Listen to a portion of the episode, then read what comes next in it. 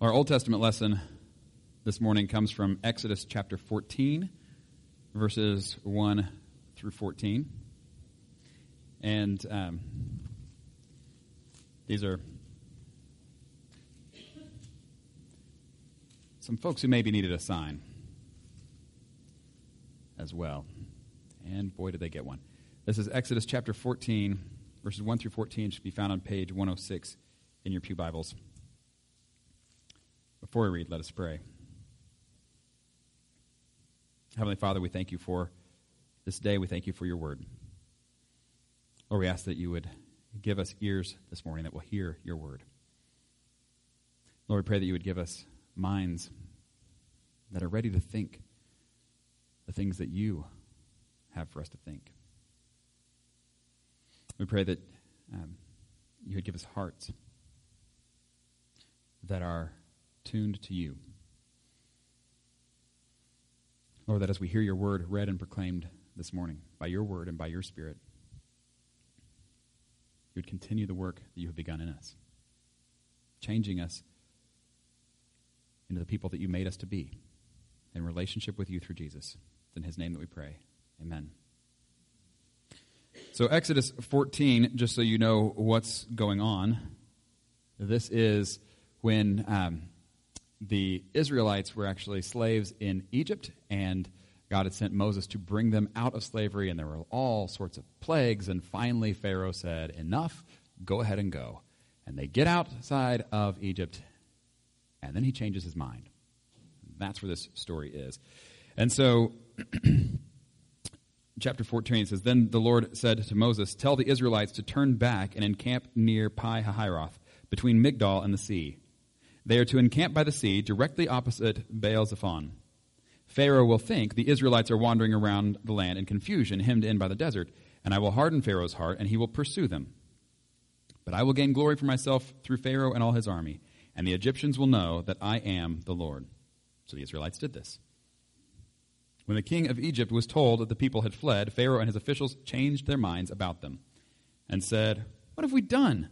We have let the Israelites go and have lost their services. So he had his chariot made ready and took his army with him. He took 600 of the best chariots, along with all the other chariots of Egypt, with officers over all of them. The Lord hardened the heart of Pharaoh, king of Egypt, so that he pursued the Israelites, who were marching out boldly. The Egyptians, all Pharaoh's horses and chariots, horsemen and troops, pursued the Israelites and overtook them as they camped by the sea near Pi Hahiroth, opposite Baal Zephon. As Pharaoh approached, the Israelites looked up. And there were the Egyptians marching after them. They were terrified and cried out to the Lord. They said to Moses, Was it because there were no graves in Egypt that you brought us out, you brought us to the desert to die? What have you done by bringing us out of Egypt? Didn't we say to you in Egypt, Leave us alone, let us serve the Egyptians? It would have been better for us to serve the Egyptians than to die in the desert. Moses answered the people, Do not be afraid. Stand firm, and you will see the deliverance the Lord will bring you today. The Egyptians you see today, you will never see again. The Lord will fight for you. You need only to be still. Now, that's where we're going to stop on that one.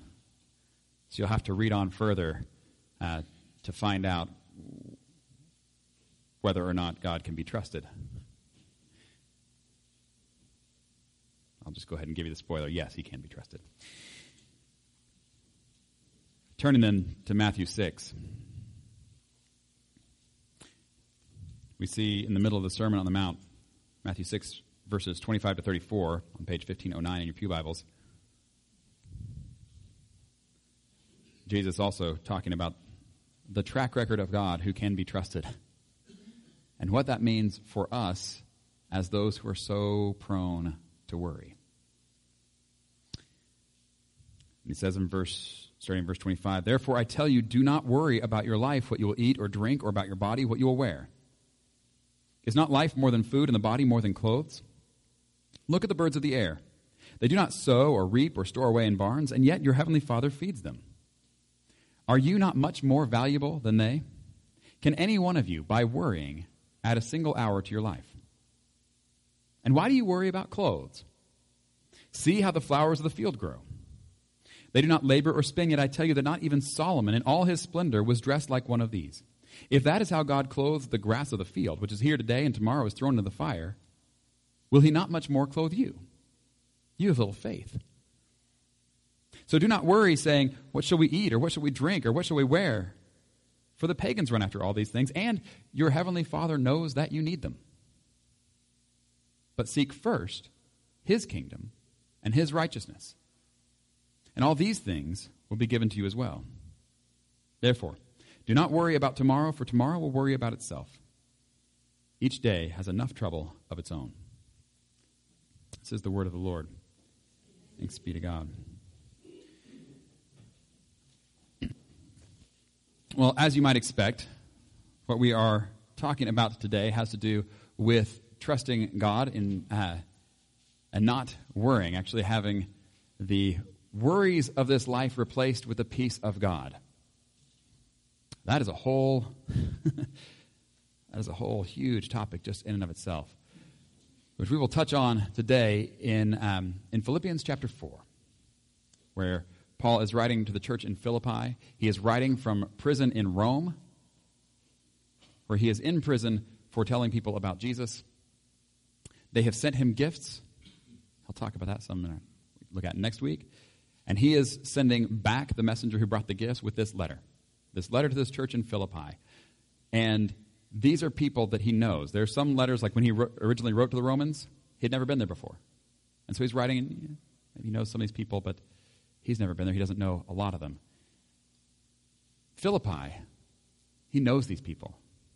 He's been with these people. He spent time with these people. And so as we look at, uh, at how he begins this last section, this is chapter 4. And he says, Therefore, my brothers and sisters, you whom I love and long for, my joy and crown, stand firm in the Lord in this way, dear friends. So here we have his description of these people and what, what he feels for them just layered on. I mean, is, these are not strangers to him. But he says, You whom I love and long for, my joy and my crown, stand firm in the Lord in this way, dear friends. So he is uh, pleading with these people as uh, people that he cares deeply for and about. So I want you to make sure you have that in mind as we go through what it is that he's saying to do. Because the other thing that he's saying to do, that you just saw in that verse, is to stand firm. Now, what do you normally think of when it comes to standing firm? It's kind of this strengthening of the will, isn't it? Like setting my face, I'm, this is what I'm going to do, and nobody is going to deter me. And so it's sort of this, all right, I'm ready for the fight. and that's kind of what Paul is talking about. To be strengthened this way, to kind of be ready for this fight, and yet it's a very different fight than what we typically imagine. And so it's the kind of thing where we sort of think, all right, what Paul is saying is make sure you stay true to Jesus, and if anybody is going to try to take you away from him, you got to punch him in the nose. That's the deal. That's how you stand firm. That's not what he's saying. And that's why we read the passage from Exodus where we see the people of Israel actually winning a battle against the people of Egypt, and yet it was not the battle they expected. What we see is the instructions stand firm, be still. Just look to God. You will see what He's going to do, and it is going to not be your way of doing things. And that is what Paul is saying here. What he's been saying through this entire letter is look to Jesus. I'm in prison, and yet I can rejoice. Why? Because I'm looking to Jesus. And you are going through hardships where you are, and yet you can have joy. How? By looking to Jesus. And so now he's saying the same thing stand firm in the Lord.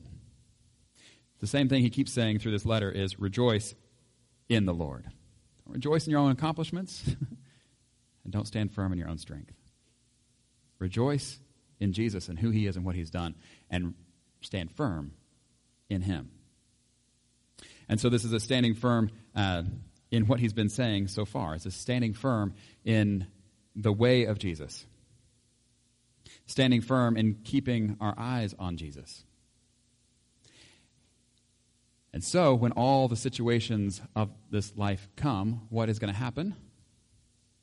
So you'll still be able to rejoice, and you'll still be able um, to get along with each other.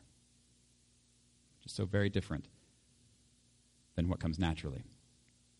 And that's where he goes next. He says, I plead with Euodia and I plead with Syntyche to be of the same mind in the Lord. Yes, and I ask you, my true companion, help these women since they have contended at my side in the cause of the gospel, along with Clement and the rest of my co workers whose names are in the book of life. Paul loves the Philippian church, he loves them. But he has heard that they're not getting along. That there are at least these two people who have a difference of views, have a difference of opinion, and it seems to be tearing them apart and maybe the whole church apart. And he feels it. And he says, This is not how it's supposed to be. This is not what the church is supposed to be like, and this is not what I want for you because I love you. And so his answer to this, though, his answer is not to take the side of one of these women or the other and saying, look, everybody, she's got it right, she's got it wrong. Let's go that way. He doesn't say, all right, everybody, gather together, take a vote on whose side is right, and the other person get out of here. That's not what's going on at all. Instead, he says, you two, you two who have worked at my side in the cause of the gospel, you who understand the message of Jesus, think about the message of Jesus and let that influence how you actually treat each other. And so, what we've seen through the, uh, the whole letter of Philippians to this point is Paul saying Jesus is the one who gave up his rights for the good of others. We saw that, uh, especially in chapter 2. And then we see how this plays out in Paul's life and in the lives of others. And now he's saying, all right, you two who are not getting along, think about Jesus. Think about Jesus. Have the same mind as Christ, as he said, the same mindset as Christ, as he said. Um, in chapter 2, verse 5. In your relationships with, with one another, have the same mindset as, Jesus, as Christ Jesus, who, being in very nature God, did not consider equality with God something to be used to his own advantage. Rather, he made himself nothing, taking the very nature of a servant. Being made in human likeness and being found in appearance as a man, he humbled himself by becoming obedient to death, even death on a cross. Therefore, he's exalted. And this is the way of Jesus. And he says, this is the mindset that you are to have in your relationships with one another. And now he's going to call out specific individuals who are having this issue in the church. Now, if I were going to call out specific individuals in the church in the next 10 seconds, does that make you nervous?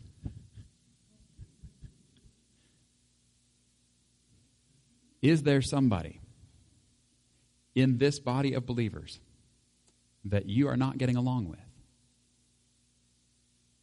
Is there somebody that you are not getting along with and you need to have the mindset of Jesus Christ? Where there is some right that you have, just even the right to be right, that maybe you can give up for the good of the other person, for the good of that relationship, for the good of the whole church. This is what Paul is saying to these two women. Have the same mindset as Jesus. And then um, be the same mind in the Lord. And then he asks, you know, his true companion, whoever this is, to help them. This doesn't come easily, this doesn't come naturally. They're going to need help. That's one of the reasons we do this kind of thing together. We help each other to follow Jesus, we help each other to keep our eyes on Jesus. And then this is where he gets to um, what comes from this way of life. And this is where we replace the worry, the anxiety, all the that, that junk of life with, with peace. Peace of God. And I want to say, before I get into this, he gives us two different things uh, to do here. Several. Two different sections. And on that, I need to point out that there are anxiety disorders that require medication. And I'm not saying if your doctor has prescribed medication, quit taking it and just do this. I'm not saying that at all. I do think there are two kinds of people those who should hear this and apply this in their lives and don't need medication, and those who need to hear this and apply this in their lives and do need medication. I don't know which one you are. You'll have to work that one out with your doctor. But this is for everybody, regardless of that. That being said, I also know a woman who went to a doctor because she had a um, her spine was becoming increasingly bent to the side. She was getting more and more crooked, and so she goes to the doctor, and the doctor says, "All right, I see what the problem is. Here is a pill that you can take." And she says, "Wait a second, how is this pill going to fix my back?" And the doctor said, "Well, it won't. But if you take this pill, it won't hurt anymore, and then you won't care that it's bent." And she said, wait, wait, wait, isn't there physical therapy that I could do that would actually, you know, is there some procedure? And she said, well, yeah, there's physical therapy. You could do that. It would actually fix your back. But most people don't want to do that, they just want a pill. So, what I'm prescribing is the physical therapy. It's harder, but it's better. And, um, and it also is the kind of thing Or maybe if people did this first, there wouldn't be as many people who need to take the pill. Anyway, so here, here's what it is. So Paul says, these people, rejoice in the Lord always. I will say it again, rejoice. This is not his first time to repeat this. He has repeated this throughout the letter. Rejoice in the Lord. Okay, it's who Jesus is, what he has done. That's where we rejoice. And he says, Let your gentleness be evident to all. The Lord is near. Do you know what this gentleness means that he's talking about? It actually is we talked about in chapter 2 of the giving up your rights for the good of others. When you're doing that, that is what he means by gentleness. He says, let that be what's evident about your life. That you are the kind of person who will do that for the good of others. And do this because the Lord is near. He is the one who is leading you, He is the one who is helping you as you go about this. And then He says, Do not be anxious about anything. Think, really, about anything? I mean, there's got to be some things we get to worry about, right? I mean, think about it. There's so much. Don't even go there. That's his point. Do not be anxious about anything, but in every situation, by prayer and petition, with thanksgiving, present your requests to God.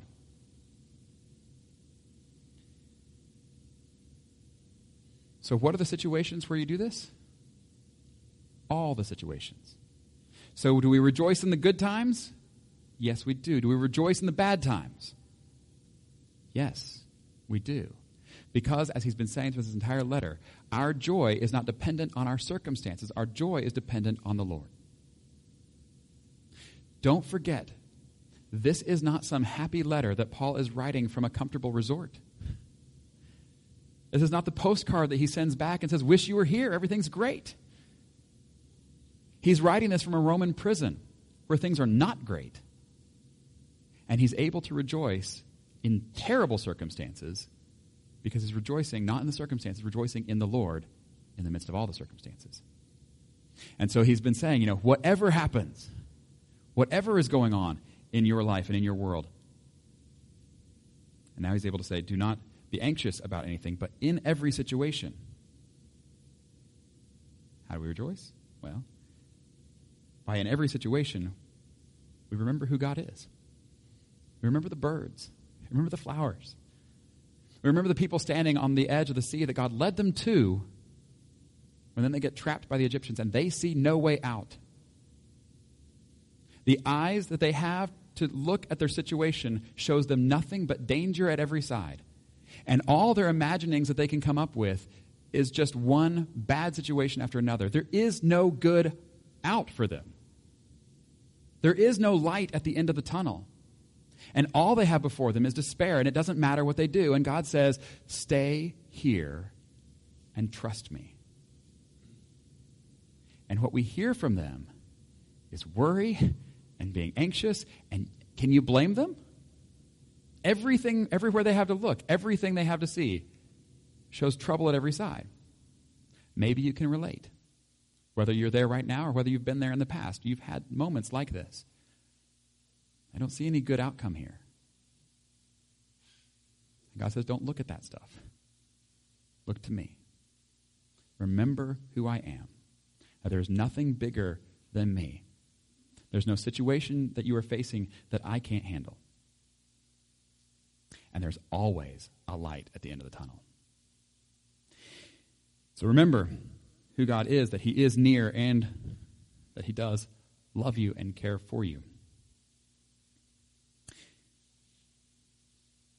And remember also that there are worse things than death. And a lot of times we take a look at, you know, Jesus saying, look at the birds of the air, look at the flowers of the field, and we apply that in a way that says, therefore God will always take care of me and I will never die. I will never get sick. Nothing bad will ever happen to me. And that is not what Jesus is saying.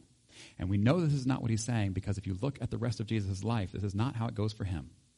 You look at the disciples that he called to him who followed him closely, it's not what goes on for them either. There are bad things that happen to them. There are bad things in this world, and they do affect even Christians. So, being a Christian is not a way to not have the bad things of the world happen to you. But being a Christian is a way to be able to rejoice even in the midst of that and to be able to have a peace even in the midst of that that replaces the anxieties and the worries and the fears because we understand that the worst thing,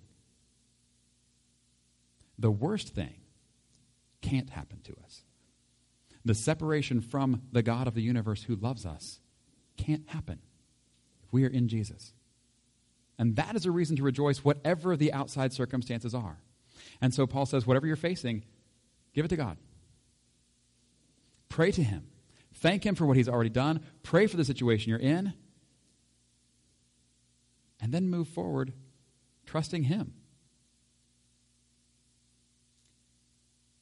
And he says, What will happen? Verse 7 And the peace of God, which transcends all understanding, will guard your hearts and your minds in Christ Jesus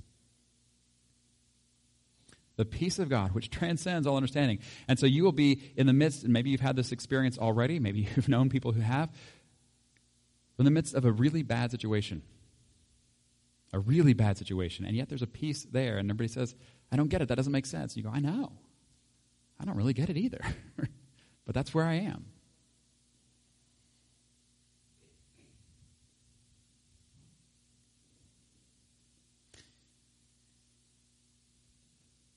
Verse 8.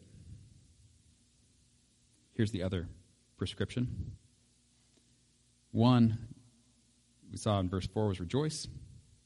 Two was in verse 5, let your gentleness be evident to all. Three, let's pray about everything. That's in verse 6. We have two more. Verse 8, he says, Finally, brothers and sisters, whatever is true, whatever is noble, whatever is right, whatever is pure, whatever is lovely, whatever is admirable, if anything is excellent or praiseworthy, think about such things. Let me ask you when you are worried, when you are anxious about things that may be coming, are the things that you tend to think about, do they fit in, that, in those categories?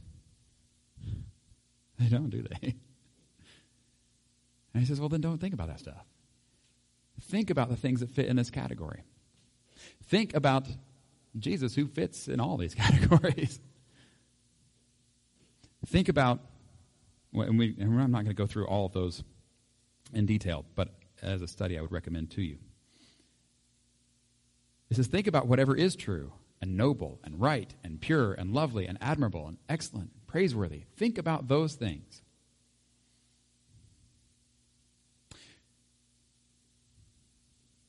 We have people in this country who make their living by making sure that you don't think about these things. It is in their financial best interest to keep you thinking about things that will keep you worried, about things that will make you afraid, about things that will give you anxiety. And Paul says, stop listening to them. Think about these things. Think about these things. And then he says, don't just think about this stuff. But the final prescription, verse 9 whatever you have learned or received or heard from me or seen in me, put it into practice, and the God of peace will be with you. This ought to remind you of the end of the Sermon on the Mount where Jesus says, You know, whoever hears these words of mine and puts them into practice is like the wise man who built his house on the rock right? He says, Whoever hears these words of mine and does not put them into practice, like the foolish man who built his house on sand. And so he says, Everybody's hearing the words. The question is, are you putting them into practice or not? And Paul says, You have seen me putting these things into practice. You have heard me teaching you these things. So, they learned it, received it, heard it from me, seen it in me, whatever, do it. Live this way. Put this into practice in your own life, in the way that works in your house and in your workplace and in your relationships with the people that you know and interact with on a daily basis. Do these things for real. It's one thing to put these on, um, on a fun little picture and hang it on the wall, or it's nice to have it as a uh, you know, screensaver on your computer. It's nice to have it um, embroidered on a pillow. It's a very different thing to live these things and to live these things not just when life is as pretty as the picture on the wall, but when you're in the depths of a Roman prison. To still be able to do these things, to think these things, to have the same mindset as Jesus. Paul did say earlier on in chapter 3, I believe, um, yeah. Verse 12, not that I've already obtained all this or already arrived at my goal.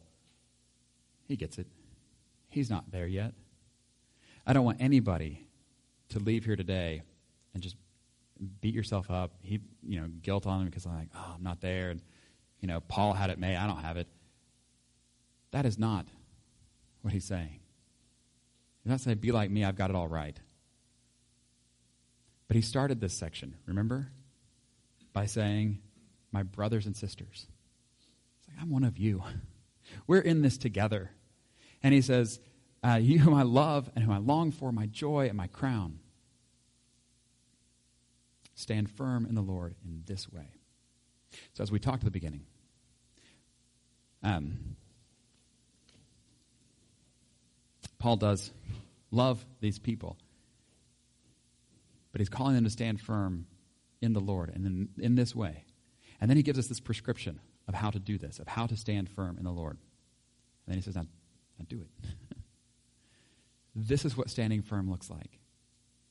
Standing firm is not ready to punch somebody in the nose if they try to get you off track.